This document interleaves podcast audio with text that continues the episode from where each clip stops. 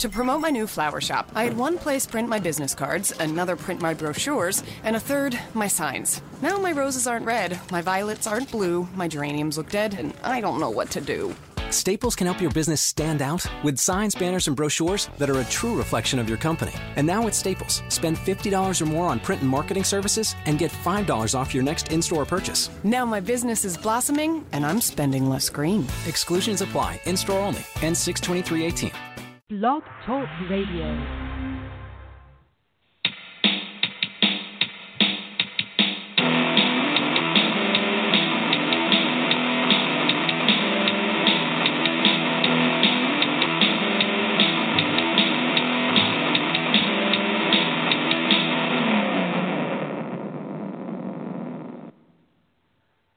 Evening, everybody. Welcome back to the Cubbies Crib podcast, Climbing the Ivy on the Fansided Network.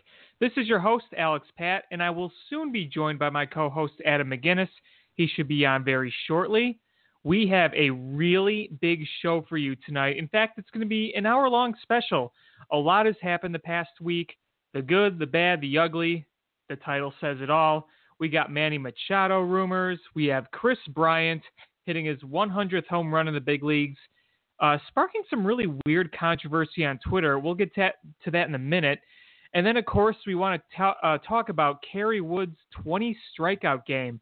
And that was celebrated just a few days ago, this past weekend. It was the 20th anniversary of the 20 strikeout game by then 20 year old Kerry Wood. We would love to hear you who were there, who experienced it. The call numbers are 646 564 9872. That's 646 564 9872. We'd love to hear from you. So, why don't we kind of start off with the bad? We kind of want to get the bad out of the way because there's a lot of good we want to talk about. I think you all know what we're going to be talking about when it comes to the bad. It's going to be that St. Louis Cardinals series. Three game sweep, very painful. It ended in quite painful fashion. It all ended with former Cub Dexter Fowler in the 14th inning hitting a walk-off two-run home run. The Cardinals would win 4 to 3. The Cubs had just grabbed the lead the inning before. Long, grueling game, really tough, and it was just after the Cubs lost a gut-wrenching game in extra innings. Kolten Wong with the walk-off home run in the 10th the Cubs were up six to four in the ninth inning. Morrow blew his first save. That was also a very tough one to swallow. The day before, Jose Quintana fell victim to a long ball, a three-run home run, which was unearned because errors did him in. Which I mean, he gave up the three-run home run, but he would have been out of the inning if a few plays were made in the field. Cubs really didn't do much offensively. They scored two runs in the ninth just to fall short three to two. So it was rough. Okay, looks like Adam is here. We're just about to talk about this series where it ranks in some of the most terrible Cubs series under the Joe Maddon era. But first, let's say hi to Adam. Hi, Adam. How are you tonight? Hello there. I'm doing well. How are you? Doing very well. So, Adam, I was just talking about the Cardinals series, giving a quick recap. Dexter Fowler, the walk-off to finish the sweep. Really gut-wrenching, awful series to the point where a lot of people, including myself, were asking ourselves, was this the worst series in the Joe Maddon era? And by that I mean regular season. I'm not going to count postseason. So if you want to mention the NLCS in 2015 or last year, it doesn't really count. I ran a Twitter poll. Before I read those results, I kind of wanted to get your opinion on that. Did you think that that was the worst series in the Joe Maddon era for the Cubs? Uh, if it's not the worst, it's certainly right up there, probably in the top five. And yeah, you know, even if we were including the postseason, I don't think I would include uh, the 2015 NLCS as the worst because in 2015, for the Cubs to even get to the NLCS exceeded everyone's expect- expectations by a lot. So I I really can't be too mad that they were disappointing in that series. But um, was it last year or the year before where the Cubs played the Phillies and they were no hit and swept? In that series. That one was pretty that bad. Was 2015. Oh, that was 2015 as well. I, I'm going to say yes then because it's it's the Cardinals, so it makes it that much worse. It stings way more. Oh, I completely agree. The fact that it was your biggest rivals division series, as in it was against a division opponent, not an NLDS, obviously, that all made it really bad. And they were very winnable games. And when you think about worst series, you think about it in two different contexts.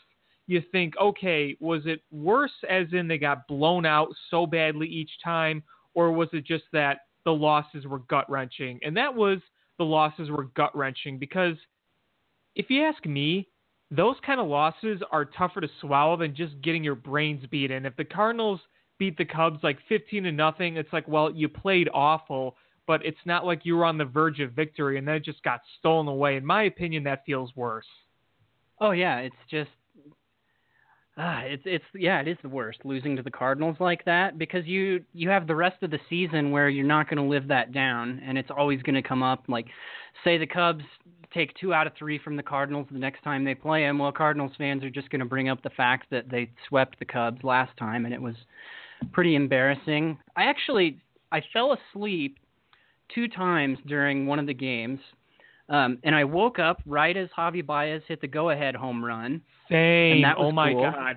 And then and then I fell asleep again and I woke up right as Dexter Fowler hit the walk-off home run. So it, it was awful. That was not a good night's sleep. No, I had trouble sleeping that night as well. And I'll be honest with you, I just when that happened, I took my fist and slammed it 15 or 20 times against my pillow. I'm just like, are you Oh, yeah. kidding me? Oh god, So it- frustrating. It had to be Dexter Fowler too. Yeah, and he's hitting like a buck 50 right now, which makes it that much worse that he's not hitting anything but as soon as he plays his former team that he helped win the World Series with, he, oh man, that hurts. Definitely. So that poll I was telling you about, ran it on Twitter, asked if that was the worst series under the Joe Maddon era. We got 104 votes on that poll. 24% said yes, no question. 63% said bad but not the worst, and 13% said it didn't bother me. Really? That's kind of Yeah, interesting. I- those results. I thought, yeah, I thought that it, there would be a few more votes for yes, just considering it was the Cardinals and considering how gut wrenching it was. Though it was interesting that people brought up several different series that they considered the worst. Somebody brought up the San Diego series last year where they were swept by a terrible Padres team. And then somebody, I can't remember who it was, they actually made a really good point because this was a really bad series. If you remember in 2016 when the Cubs got swept in a four-game series against the Mets at Citi Field, just coming off that NLCS loss, that was pretty bad too.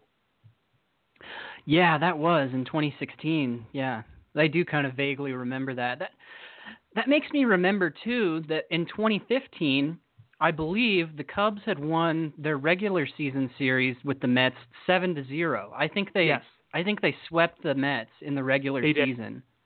And then they went and that, and so that made everybody really hopeful about the NLCS series and then they laid a big egg, but we're we're past that and the Cubs came out on top in the end, so it's it's whatevs. Yeah, absolutely. And at the time when that sweep uh, when that sweep happened, it was kind of fueling that narrative of oh the Cubs are never going to get past the Mets. If you remember that, because I heard that a whole lot after that sweep. Yeah, that's. I was sure that they. I mean, obviously I had high hopes, but you know, if you were one of those people, then you probably weren't doing yourself any favors. But yeah, it uh, it worked out in the end, I'd say, specifically. in Absolutely. November of 2016. No doubt. There were a few more series that some people brought up. They brought up the Phillies series that you did. Uh, there was one other one. I just I can't remember off what it is. I'd have to look at Twitter, but I, I know somebody brought up like a really bad sweep series when the Cubs were bad, but I was really just talking about the Joe Maddon era. So that would have been from 2016 and now. Oh, I think it was the Dodgers series last year. If you remember, right before they went to San Diego, they were swept by the Mm. Dodgers. That's what it was. Yeah. Bad. Yeah, that was bad. Well, see, the thing about regular season series is once they're done, they're done, and I move on and I try to forget about it. I don't really feel the pain of it anymore. So my recency bias is saying yes, this Cardinal series was the worst of the Joe Maddon era for me, anyway. And we're just going to hope that come September, October, we look back and laugh. Oh, oh, oh, here is one more. This was actually another good one. I, I forgot to mention this one as well. Last okay. year at home, and I, I was at one of these games, that Brewers sweep, when they got swept by the Brewers at home. Mm-hmm. That was a bad one. That was a yeah, that was okay. Yeah, you've jogged my memory. That was a terrible one. And that was, you know, back when nobody believed the Brewers were a legitimate threat and they they got close, but yeah, I mean, car, it's the Cardinals though. Being swept by the Cardinals is significantly worse than being swept by the lowly Brewers. I that rivalry is Cubs Cardinals is one of the oldest rivalries in sports. And so mm-hmm. anytime anytime one of those teams gets swept, it's not a good deal for the fans. That you're you're going to feel it for a while. I'm still Absolutely. frustrated about this Cardinals series to tell you the truth. I try my oh, best to just move on and forget all about it, but when it's the Cardinals, it just kind of lingers. Well, to me, the feeling is if they would have taken to a three and then sweep the Marlins, imagine the position that they they'd be in first place right now. Oh, I mean, yeah. luckily it's only May, but still that that goes through your head. Yeah, they'd be on top of the power rankings and everything, but yeah, at least they did have the Marlins as a a punching bag after this. That was a good uh, comeback they made. And I don't care that the Marlins are the worst, maybe the worst team in the league. They're probably not. It's probably like the Orioles think they are. or the or the Reds. Those two are pretty. uh They're having clunker seasons for sure. But it doesn't matter who the team is. A sweep like the Cubs outscored them like 31 to nine or something in this three game series. Something crazy like that. Yeah. Uh, why don't we just go right into this series because that was going to be our next topic. Let's just go right back Okay. into this Marlins series. You know, I got to agree with you. I know the Marlins aren't good, but they have some sneaky good ball players and some Yeah. pesky guys on that team. Yeah, well, and that's the thing is when you're on kind of a losing skid like that, it doesn't matter who you're getting your wins against. You just want to start winning again. And boy, that's typical of the Cubs to have such a stagnant offense like that for so long and then just scoring all over the place 14 runs against the Marlins. Uh, I like seeing Almora back at the top of the order in that first game. I think he should be there more often than not, but that's just my opinion. And I agree. Kyle Hendricks, despite uh, you know giving up that uh, what was it? Uh, did he give up a home run in that game? I don't think he did. he did not. I think it was no. Yeah, he he gave up an RBI single and then uh, on a fielder's choice too. So two earned runs, but eight innings pitched, which was really good for them. Uh, the bullpen had been working really hard prior to that series, the Marlins series, and so for Hendricks to go almost all game and give that bullpen some relief, I think was really good for him. That was absolutely key because they needed the bullpen pretty much the entire game. In the second Yeah. game, they had Sang start in place of Darvish, who is on the DL with the flu. Uh, that bullpen did great. You got a great uh, two innings from Rob Zastryzny. Cishek looked good. Carl Edwards Jr. looked incredible. I'm You so proud of that guy. I know, me too. I was I was wanting so badly for him to be a force on this team last year, but he just struggled with command too often in the walks. You know, like even in the first half of the season when his ERA was really good and low, his walk rate was still super high. This year Yeah. he's got the good ERA and he is not walking guys. And man, some of those pitches he are, he's throwing filthy. I don't know if you there was a, a sort of viral-ish gif that was going around on Twitter last night of one of his cutters at 95. Oh my my God, he embarrassed that guy trying to swing at that, That was pitch. Castro too, I think. oh man, I think it was Castro. It- Wow. either way, Small was world. ridiculous. Yeah, it- yeah. it's, So if you it's really good to see him realizing his potential this year. I hope he keeps it up. Me too. So if you pull up his numbers on Fangraphs, this is how they read.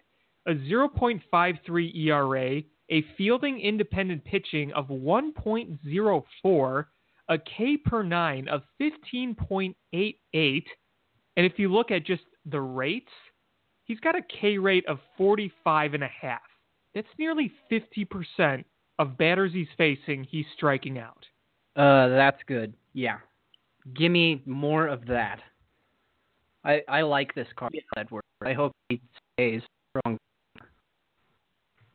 Yeah, I know. I, I hope there isn't like a lapse in the command again because when he has his command, the guy's unhittable. The movement he puts, the velocity he could put on, he really is impressive. And it was nice to see him have another outing last night. It was also nice to see Brandon Morrow come back. I think it was like a five pitch save. It was really easy. Yeah, and Morrow's been really good too. I don't think he's given up what like a couple runs. Is it something like that? It was just Two, the blown three. save against the Cardinals Just- on Saturday. just- that was Okay, so that's it. So, yeah, it's uh, boy, the Cubs have had dynamite closers the last few years. Holy cow! You know, I hadn't really thought about that, but you know, Rondon when he was at the peak of his career was really good, and then Wade Davis and Aroldis Chapman, uh, reverse order. But, but yeah, they've been nailing it on the closer end of things. Yeah, they really have. And that was something interesting that I talked about earlier this year is that you look at the closer situation for the Cubs, it's pretty much been different every year. And you know what? I, I kind of like that to tell you the truth because with it's you never know with relief pitchers their shelf life. You know they yeah, look take Greg Holland for example. He was just on fire until he wasn't, and then he you know I wasn't surprised that it took him so long to find a deal because if you look at his second half numbers from 2017, he was awful, and that just kind of happened overnight. It seemed like so. I kind of like this uh, closer by trial thing that the Cubs are doing, just getting whoever's available and on top at the moment. I think it's a good strategy. It's you know, when you think of I'd the say. all-time closers, it's just a very small amount that have long careers like they do. A Craig Kimbrel, a Mariano Rivera, a, a Lee Smith, a Trevor Hoffman. That's a very small percentage of all closers in baseball that have careers like that. Yeah, if you're banking on, you know, if you sign a guy to a long contract hoping to get someone like that, you're playing with fire. That's a huge risk. So I think the Cubs are are playing it smart by uh, going onto the uh, free agent market and trading. You know, that's another thing I kind of just wanted to touch on is uh, trading Jorge Soler for Wade Davis. I don't regret it. I think it was absolutely the right move to make at the time. But I have mixed feelings about Jorge Soler now because I loved that guy when he was in Chicago. As frustrating as he could be, I loved watching him. I loved his potential. And so I'm really happy to see that he's playing awesome for the Royals right now, but it also kind of stings because I wish he was still on the Cubs. You know, this is how I look at the situation. The key for Jorge Soler to develop was a place he could play every day. Yeah, this you're right. was not the place where he could play every day. There just wasn't enough room for him. And I agree. I loved the potential because you saw when he did hit the ball, I- mean, it was like you saw the vapor trail. It was just scalded every time he hit it. Oh yeah, that guy could slug him with the best of them. But yeah, I agree with you that it's just one of those situations where you kind of hate to see the way it unfolds, but at the same time you know that there's really not another option because yeah, he probably wasn't going to get the at bats that he needed in Chicago. There just wasn't really a regular spot for him at that point. So yeah, it stinks to see him doing so well on a team that isn't the Cubs, but I think it's the move that had to be made at the time. And you know what? I still don't think they should regret that move one bit. No, no, no. That was absolutely the right thing to do. Yeah, because think about it. This is my personal opinion, but the way the Cubs faltered with their bullpen in the second half, I don't know if they win the division without Wade Davis. I don't even think they, even if they did win the division, I don't think they'd get past the Nationals without Wade Davis. He had to come up huge to win that series. Yeah. Heck, Yeah. even in the Dodgers series, he pretty much helped win the one game that they did. Wade Davis was their one All Star last year, And when they traded Jorge Soler, he was a guy struggling to find his niche, and he was very injury prone. So, yeah, the trade was made. I personally, I thought at the time, despite his potential, I thought it was kind of a steal. At the time, I really did. I did too because at a certain point you can't hold on to guys banking on their potential, especially if you've got the depth that the Cubs have the luxury of having now. At a certain point, you have to. I think okay without this guy right now. We can't keep waiting for him to wake up. You you got to make the moves you got to make. But maybe this is going to sound bad. I don't care if it does. I don't really miss Wade Davis, to be honest. I know he was productive and he got outs, but it was most of the time it was not a cakewalk for him. And so I had to hold my breath every time he came in to close out a game because he always made it interesting and tough, which is uh good for a casual fan, but if you're a fan of the team, you at some point you get kind of tired of that, but so I I do like seeing uh Brandon Morrow just get things done. You know, I like Wade Davis, but yeah, I like him on the Rockies even more now. Well, I think the thing with Wade Davis is when you said that it kind of got interesting with him, I think that was really kind of the case in the second half because the first half I thought Wade was really good in the first half, but True. I know what you mean. The walk rate started to go up. Uh, he had to kind of labor through some batters, and that's nothing really against him.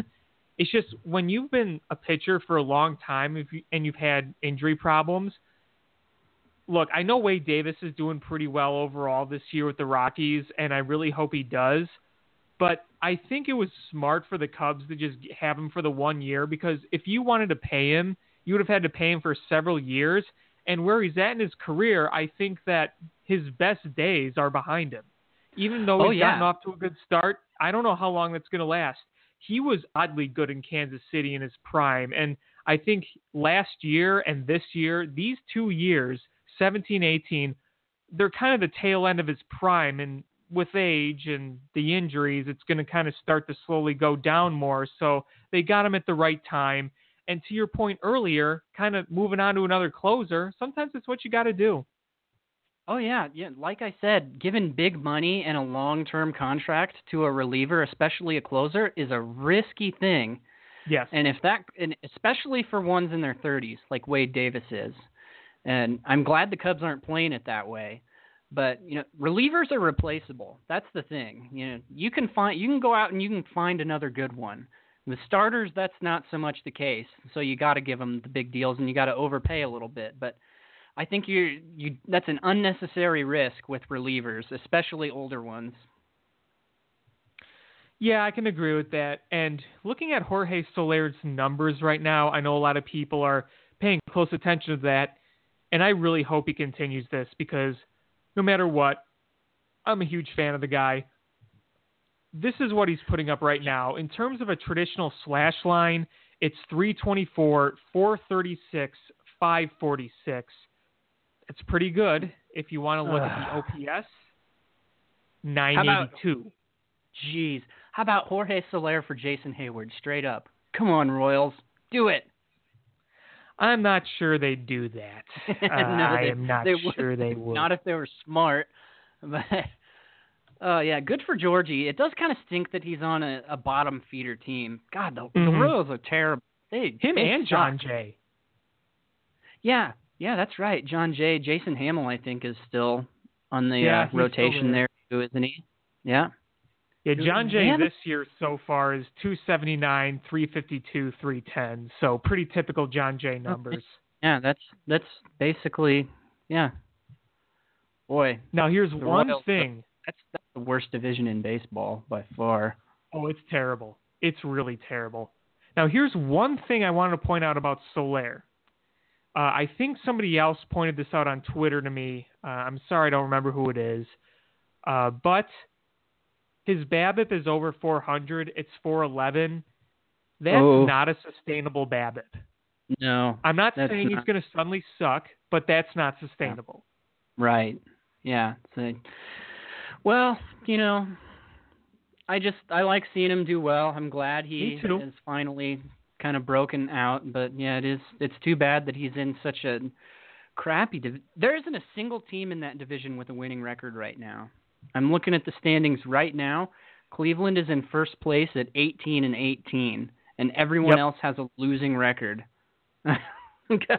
and our our little brother on the south side, the White Sox, haven't even won 10 games yet, sitting at 9 and 25. Poor White Sox.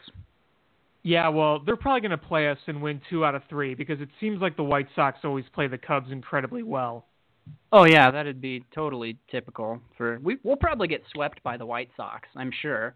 And then we'll go play the the Yankees or something in interleague and we'll sweep them because God forbid the Cubs do anything that makes sense to us.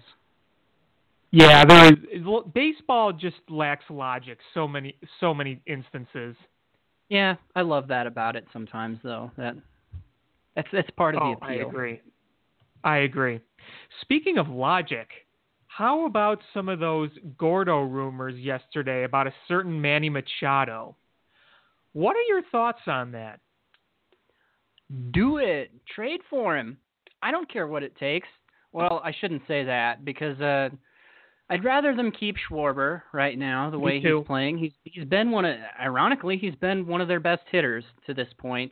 Absolutely. And uh I am sort of you know, last year at this time I probably would have said differently, but right now I think Baez is probably untouchable. I wouldn't deal him. I would keep oh no, Baez. you can't. Yeah, and so and you know obviously Kris Bryant is one of the untouchables as well. Willson Contreras too.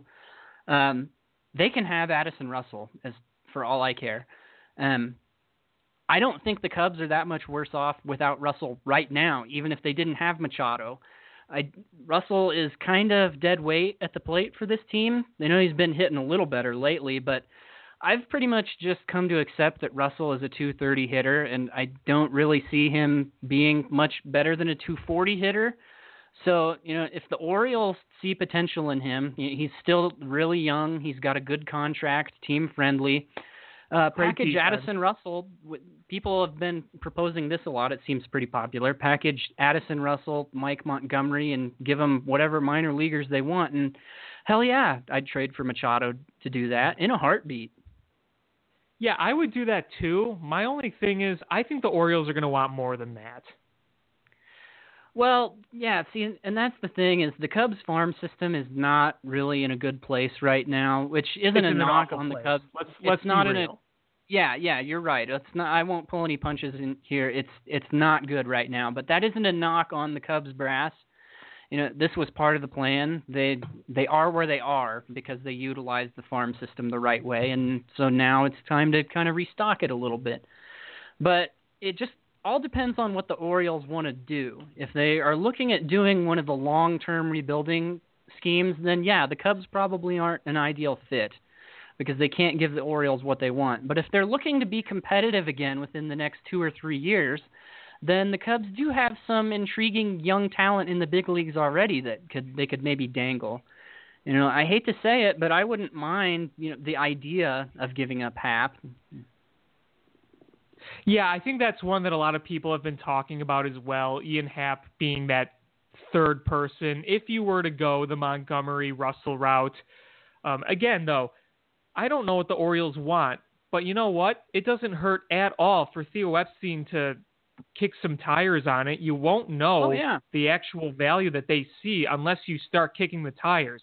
You know what the situation is. They're going to want some of our big league guys because, like we said, the farm system is pretty barren. You don't have a Gleyber Torres or Eloy Jimenez the dangle for Manny Machado. I mean, heck, the Orioles could ask for something ridiculous. So we won't know until Yeah. really we hear about that. But you know, it's good to think about.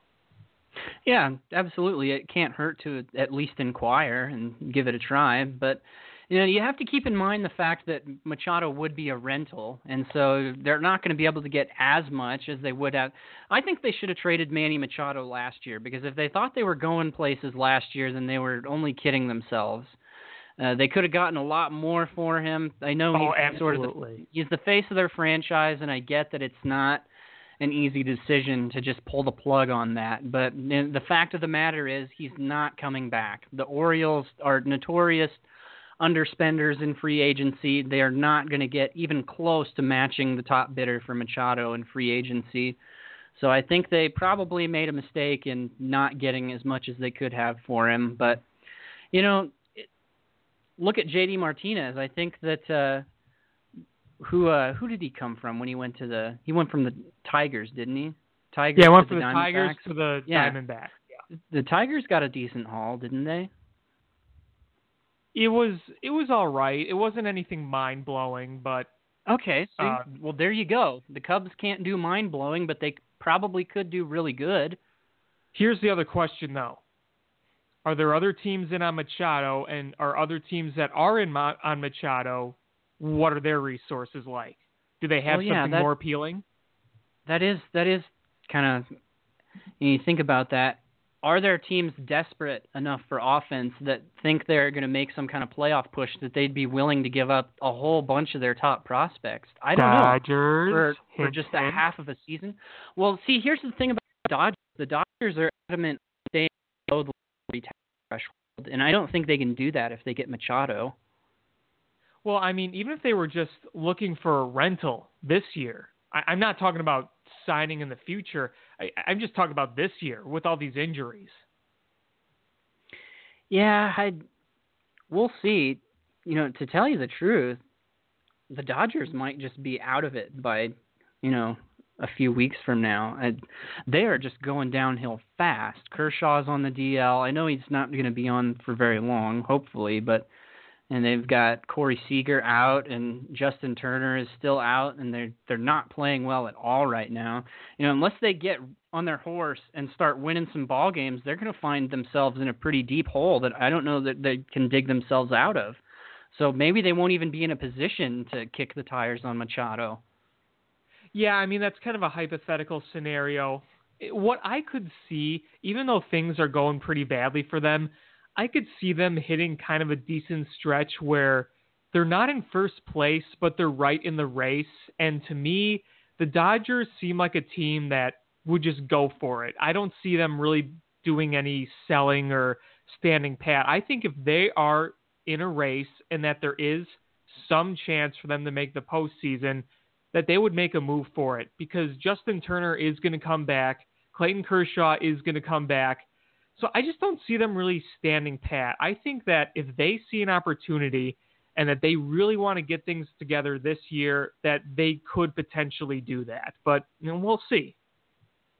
Good. I I hope they do it. I hope they mortgage their future for absolutely nothing. I could see the Houston Astros doing something because despite having just won the World Series, their farm system is surprisingly still in pretty good shape. So I think they could actually pull that off. You know who else I think could do something? Not necessarily Machado, but if we're talking about acquiring some offense, I think the Cleveland Indians need to do something. I don't think, I mean, that team's good, but this year, it just doesn't seem like a World Series it, team to me. Maybe they're just yeah. off to a slow start again, but I feel Could like be. they need something. Yeah, I think you're right. And you know, they're fortunate to be in such a horrible division. I think that even right. if they win just 85 games, they're probably going to win that division, but then after that, that's when things get a lot harder and they're going to need that extra in the words of uh Nigel Tufnel from Spinal Tap, that extra push over the cliff. They'll turn it up to 11. And so, yeah, maybe Machado is the route to go for the Indians you think about the Indians this year and you think about them in 2016 and 2017, in those two years, you said this team could probably beat anybody. This year, you're looking at Cleveland and saying, eh, once you get to the postseason, can you really see them getting past the Astros, the Yankees, or the Red Sox? Because right now, yeah. I really don't see it. Well, yeah, and their rotation isn't really the dominant force that it was a few short years ago, even just a couple years ago. Corey Kluber is still an ace, and Trevor Bauer is having a good season, but Carrasco and Salazar haven't really turned into the the all star caliber perennial pitchers that people thought they would be. Yeah, so that's why I think they need to do something. Yeah, we'll see. I mean, you know, with them, they've got the the uh, luxury of of waiting all the way till July because they're I mean, they're going to win that division. Even if they just play mediocre the rest of the year, they're going to win that division because everyone in there is just terrible. They should be ashamed of themselves. Well, you know, you look at the White Sox and their record. I think they're only like eight games out, despite their record. That's how bad the division is. Oh yeah, you know the Twins so, are in second place at 15 and 17. and their what? pitching has been really bad. What a bunch of losers! Oh my God, those teams are terrible. Wow, and that's an embarrassment. And the thing is, is that a lot of those teams are going to be bad for a while. The Tigers have a long rebuild ahead of them. Yeah. The yeah. Kansas City Royals have a long rebuild ahead of them. The White Sox are going to be good soon. They're going to be good soon, but you know, be. you look at the other teams, I, I they're going to be bad for a while. Yeah, and uh, I'm disappointed by Minnesota because they were kind of my sleeper team this year. I was really high on the Twins in the preseason. I thought they were, I thought they had a chance to win that division. And looking at them, I know it's early, but looking at them right now, man, I don't know if that's gonna happen. I don't, I don't even know if they're gonna make a wild card this year. No, I think that pitching staff is just too weak. And they did their best to upgrade it. They got Lance Lynn and Jake Odorizzi, but you know those guys aren't world beaters, but they're they're decent. That yeah, they maybe they'll get hot later. Who knows? They could, they could, yeah. It's it's early. We'll see. For But yeah, sure. trade the Cubs should trade. I brought this up on Twitter, and some people loved the idea, and some people thought I was probably drinking straight paint. So trade for Machado now. Let him uh, help the Cubs sometimes stagnant offense until October, November. Let him walk in free agency. Sign Bryce Harper. Boom. We've had Machado and Harper in the span of two years. You know, that would be pretty cool. I'm not sure how realistic both of that is. Just again, Highly depending on what unlikely, yeah. want. But hey, that would be cool. Yeah, uh, you can dream. You know. Well, just take a minute and think about an infield with Bryant, Machado, Baez, and Rizzo, and then Contreras behind the That- plate. Yeah, that's nasty. And I don't know that Machado is anything overly special as a defender. I think Addison Russell is probably a better defensive outfielder than or infielder, I'm sorry, than Machado. I don't know. I've seen Manny but if you're gonna Machado hit, make some incredible 300, if you're going to bat 300 and hit 35, 40 home runs, then I don't care. You if you're a little worse at defense, that makes no difference to me. And if you're going to be a force like that in the lineup. You know, Manny then, yeah, Machado's a two-time Gold Glove winner and a Platinum Glove winner, right? Oh, is he? He's a Platinum Glove winner. He's one of the best fielders there is. Nah. Talk to me when he's talk to me when he's won two platinum gloves, okay? You are a piece of work. Oh boy. But yeah, I mean it's it's an interesting idea. I think a lot of people have been talking about it since the off season. It kind of died out and then it's been, you know, it's been hyped up again. So only time will tell, right? Yeah, I mean, you know, if they don't get Machado, I don't care. I mean, to be honest with you, the Cubs I don't think are even close to being front runners to get him. It's just, you know, Right. every year these things come up and fans get overly excited and they get their hopes up that their team is going to make the a huge deal like that. And in the Cubs case, yeah, I think Machado would help their offense a lot, but you know, to be realistic, I I don't see it happening. But Looks I, like I, I would encourage them to try. yeah. What's that? Looks like we got a caller. All Our right. first one from the 308. Hello 308, you are on the air. Hey guys, been great listening to you tonight. Good show. Thanks for tuning in.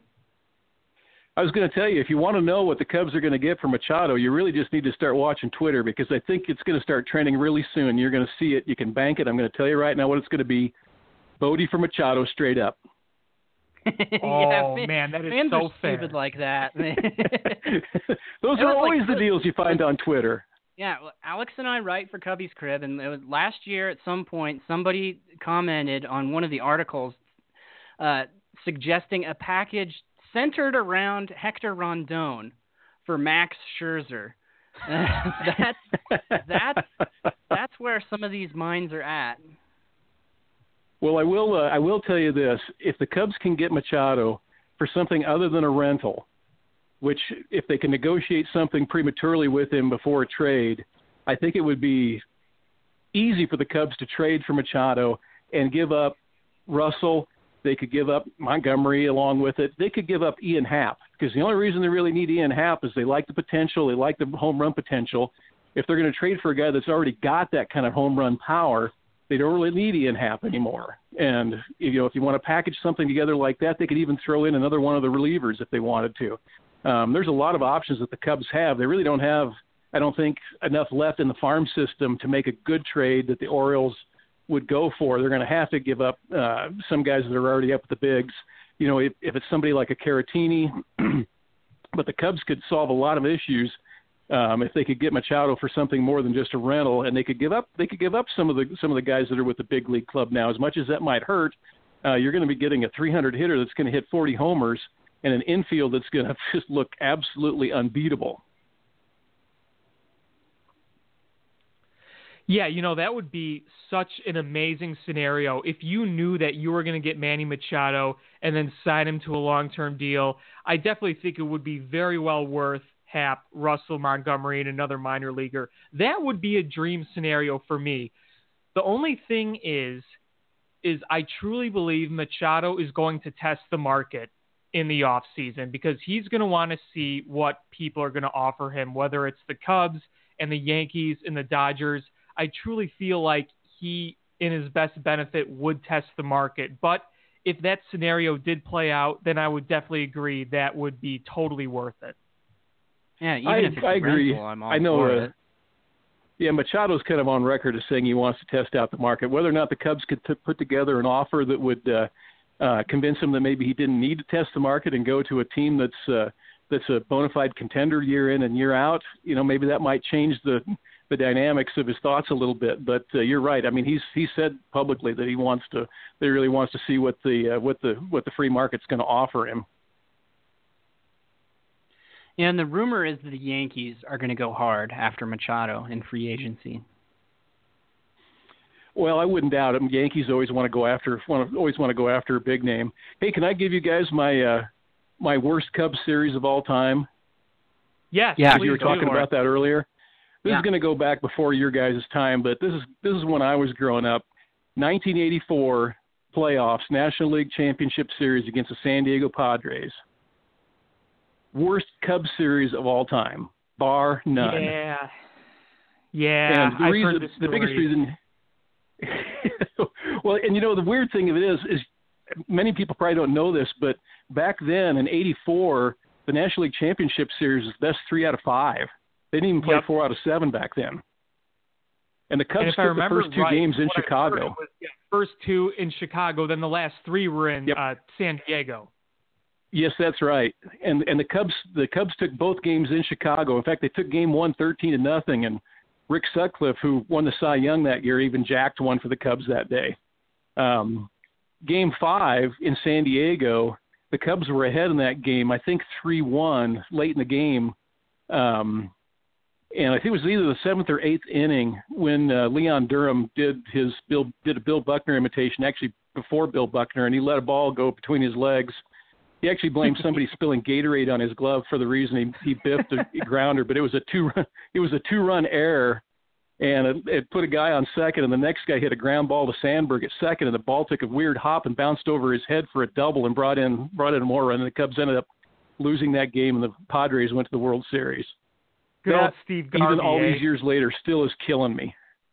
Really? So Is- San Diego, San Diego, or a, or a, a, a St. Louis series in May doesn't bother me near as much as missing out going to the World Series in '84, and that was the first time the Cubs had actually even been in the playoffs since they'd gone to the series in '45.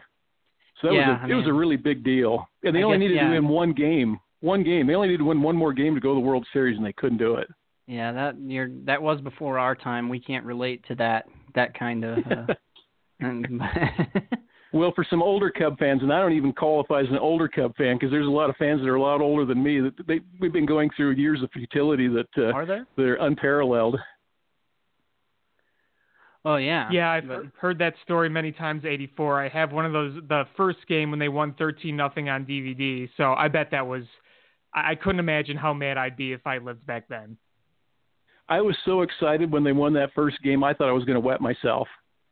Because I just thought there was no way that I just thought there was no way they weren't going to the World Series after that game because Rick, Rick Sutcliffe after the Cubs had traded for him from the Dodgers, he was almost untouchable. I think I don't remember for sure, but I think he went 16 and three for the Cubs that year, and uh, won the Cy Young, and he had an ERA I think of just over two, and he just was so dominant. And he came back and pitched in Game Five, and he was cruising along all the way to that seventh inning, and when things just went haywire, and and uh, and it was over. But that was the that was one that was one big huge moment that I thought we were going to Cubs were going to break through, and only to leave me crying in my handkerchief again.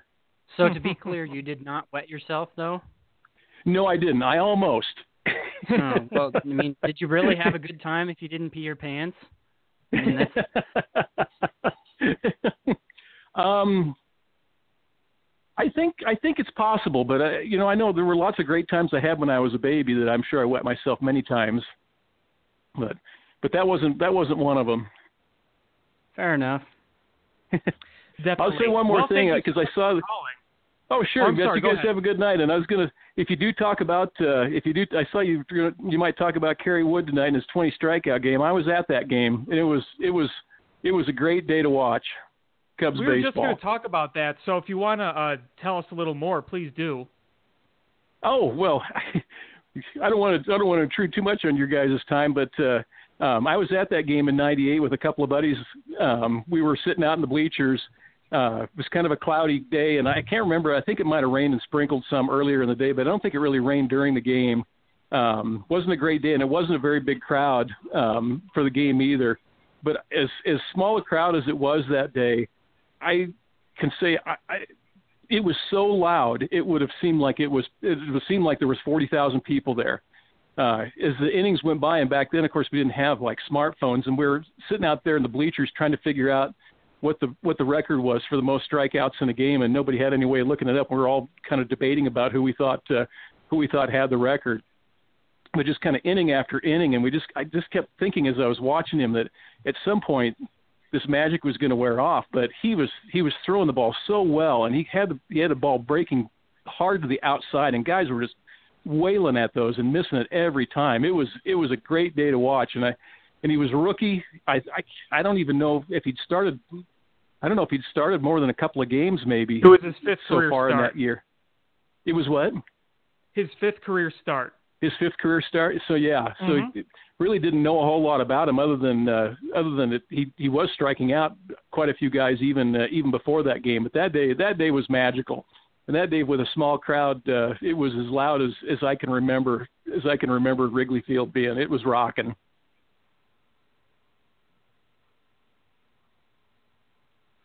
Yeah, that was a very special moment in Cubs history. We really appreciate you uh, calling in and sharing everything with us. Uh, You bet, guys. thank, yeah, thank you so much. Uh, you have a good night. Thanks. You too. Okay, take care. Bye bye. So yeah, why don't we talk more about that 20 strikeout game? Uh, Adam, you and I were, you know, I was four years old. I don't remember how old you were. Uh, but I was I'm three, sure you've yeah. seen. Yeah, I'm sure you've seen that game many times. I've watched it Oh, a billion times on DVD. Yeah, oh, I've I've watched all the highlights and everything, and yeah, he was just embarrassing guys. Batters missing by a huge margin. Too bad his career kind of fizzled out the way he did, way it did. Uh, would have liked to have seen him dominate for a lot longer than that. But yeah, that's going to go down in Cubs history as one of the best Chicago moments ever. Yeah, and you can't really blame Kerry Wood's talent level for fizzling out. It was the injuries. I mean, he missed the entire 1999 season. Yeah, well, you know, some people suggested that his mechanics might have been a bit of an issue and that he you know, I think some people had warned of the fact that he needed to make some adjustments or that this was going to happen. And to tell you the truth, I kind of see that in Noah Syndergaard right now. Yeah, I think a lot of people see the same thing because he is as good as it gets when he's on and when he's healthy. But we've seen injury problems with him and pretty much the entire Mets staff, unfortunately. And one thing you go back with Kerry Wood is you can't help but wonder if he was coached a little differently because in the 1998 season, he was hurt the last year of the, not the last year, the last month of the season. The last month of the season, he was hurt. And then when they were in the postseason, when they were down 0-2 in the NLDS with pretty much no chance to come back and win that series, Jim Riggleman brought him back and tried to force him in there. I thought that that was a mistake. So, you know, you could go back and talk about history and how he was managed and whatnot, but you know, unfortunately, talent can go to waste because of, of injuries. It's really a shame because I'm such a huge fan of Kerry Wood. Oh yeah, I mean you're right. You know, at this point, it does no good to speculate of you know what the Cubs could have done to prevent that from happening. Maybe there was nothing they could do. Really, all you can do now, all you should do now, is just appreciate the greatness that epic baseball moment that was that history. and That's going to go down in history. For sure. Hey, look, we got another caller. How about that? Wow, we're so popular. Hello, you're on the air.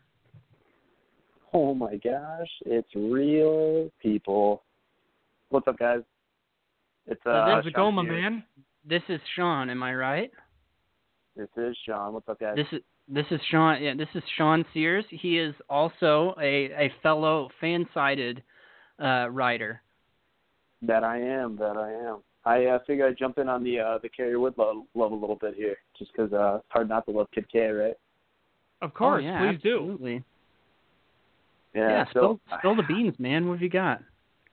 I so I, I mean I love Kerry Wood. I think that there's there's not so many things I don't like about Kerry Wood, but man, that year, 2008 with the Cubs, like finally, it felt like they were putting it together. Kerry Wood is like a closer, just like very John Smoltzy of a like a of a career. And I like you guys, I was listening to you guys talk before, and you said how you know if this guy could have put it together for a full season, it would have been awesome. But I still love Kerry Wood. I mean, I think he's still one of my maybe not an all-time great Cub in the sense of like statistics or whatnot, but I mean, the guy. I mean, it's hard to find someone that doesn't love Kerry Wood. And if they don't, it's for some ridiculous reason about him being injured and oh, he could have been great. But well, you know, appreciate the person for what they are, right?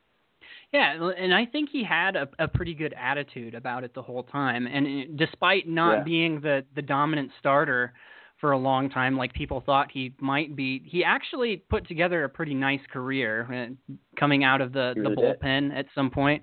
And you got to be a.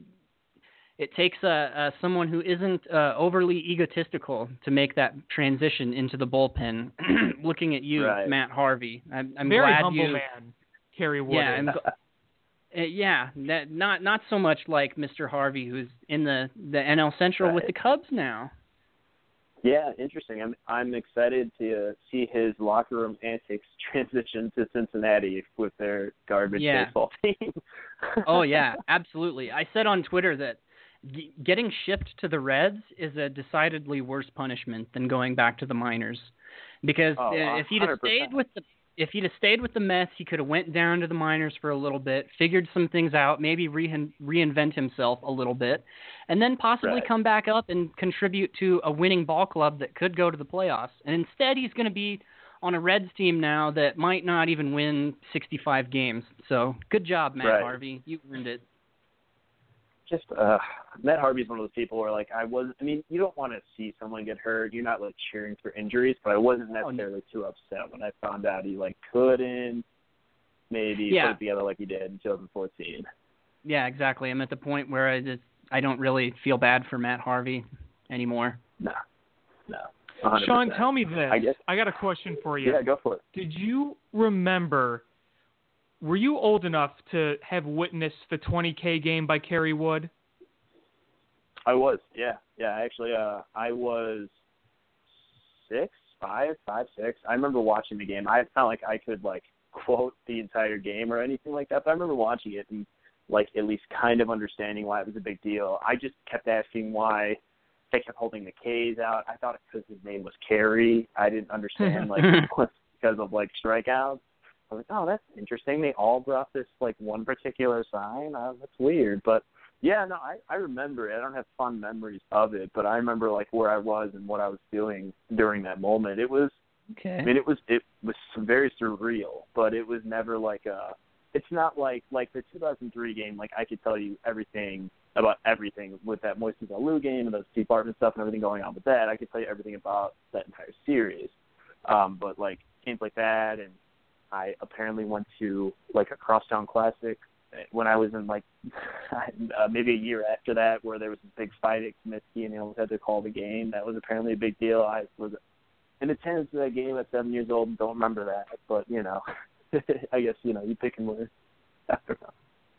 Yeah, they should Yeah. change the the baseball terminology. They should change the the word strikeout to carry from now on. I I like it. I mean- Max Max Scherzer went seven innings and had 16 carries tonight. I like it. I actually really like that. Let's make that a thing. Yeah. You are such a dork, Adam.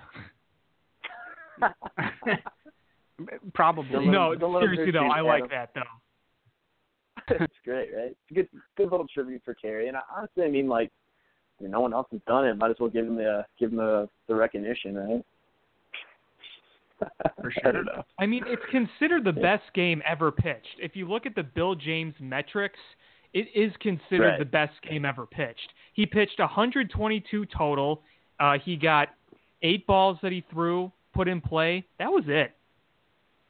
I mean, that's that's incredible. I, I was actually trying to explain it to my girlfriend just a couple days ago when they were replaying that game.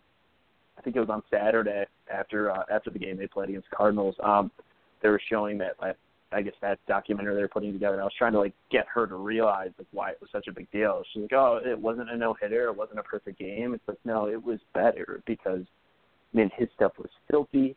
Like you said, only eight balls in play. On top of it, it was like what his fifth start ever. Like that's incredible. Like you know, there's some stuff like you know you see like rookies kind of have a good first couple games because people maybe haven't seen them. But I mean, not only have people not seen him, they've not seen stuff move like this. You know, now we're like used to where guys kind of get and understand gripping pitches differently, can do different things. But I mean, Kerry Wood, it was tough to find a more filthy pitcher than Kerry Wood in 1998. Yeah, it was a very kind of rare thing that you saw because when you watched him pitch, he was being compared to like Nolan Ryan and Roger Clemens. It, it went to Right. show that those kind of dominant pitchers were just such a dime a dozen at the time. Right. Yeah, I mean, you didn't have guys that were like uh, very aware of command and different grips, and you know, like people were still spitting on balls and thinking it made a difference. Like, you know, like I, it's hard to believe. You know, it was only X amount of years ago, but I mean, so much has changed. That's just like radically changed baseball, and particularly like in the last like five to ten years, where we've just seen the adaptation and just normal I mean, the norm is analytics now. You know, you're looking, you see like Right. ESPN puts an OPS stat up on like their their stat line. Like that's never happened before. You know, like it's just we're in a very interesting time now. Absolutely, it's so true. Yeah. And I mean, I was just watching the uh, the Red Sox Yankee game here a little bit as I was coming in and out of work, and uh, I mean, it's just interesting. Like, it, it's nice that baseball's adapting to this, and it's nice you have like a Tim Kurkjian who's like always been very affluent in you know sabermetrics and things like that. But it is really weird hearing like like Pedro Gomez or like Pedro Martinez try and talk about like spin rate or like anything like like I think Pedro Gomez was talking about BABIP and he like couldn't even say BABIP, let alone explain it. But you know, there it is on an ESPN you know thing, and it's just crazy to think like something I've been you know studying forever and trying to like figure out how this applies to whatever writing or you know just baseball in general is like something that ESPN's trivializing, which like is a good thing and a bad thing because I think it exposes culture and fans to understand like why batting average in play might be more important than a normal batting average or something like that, however you want to weigh that as. But it's just interesting to see that change and shift in culture, and I hope it brings more fans in and doesn't push them away as we've seen a little bit. But you know, regardless, for someone like me, I'm I'm just I'm I'm very excited. So. Yeah, man, I'm right there with you. I love that kind of stuff. So we're uh, just about a, out of time. Uh, Sean, thank you so much for calling in. Sean, Yeah, you're no a saint. Thanks for having me on, guys. It was Good- fun. good we'll, have to, we'll have to do it again for a little bit longer session next time. Absolutely. Absolutely. Yeah. Take Have care, a my couple man. carries on you guys. All right, sounds good. That was Sean Sears. Always good to hear from him. Boy, you know, I wish that we could just keep going here, but hard to believe that an hour's already gone by. yeah, time flies. Indeed. Well, I want to thank everybody who listened for listening. I want to thank everybody who called in. It was really great talking to everyone who called in tonight. Really a lot of fun getting different perspectives from people. I encourage those people to keep calling in in the future, more people to call in. Really a lot of fun. And of course, Adam, thanks always as being my great co host that you are. Um, I would ask you for a hot food take, but there's just no time. So we'll save two games and two takes for next time. Oh man, it's gonna be fire. Yeah, I'm regretting it already. So, from Adam McGinnis, this is Alex Pat. This has been Climbing the Ivy. Thank you so much for listening. Have a great night. We'll see you next week. Bye.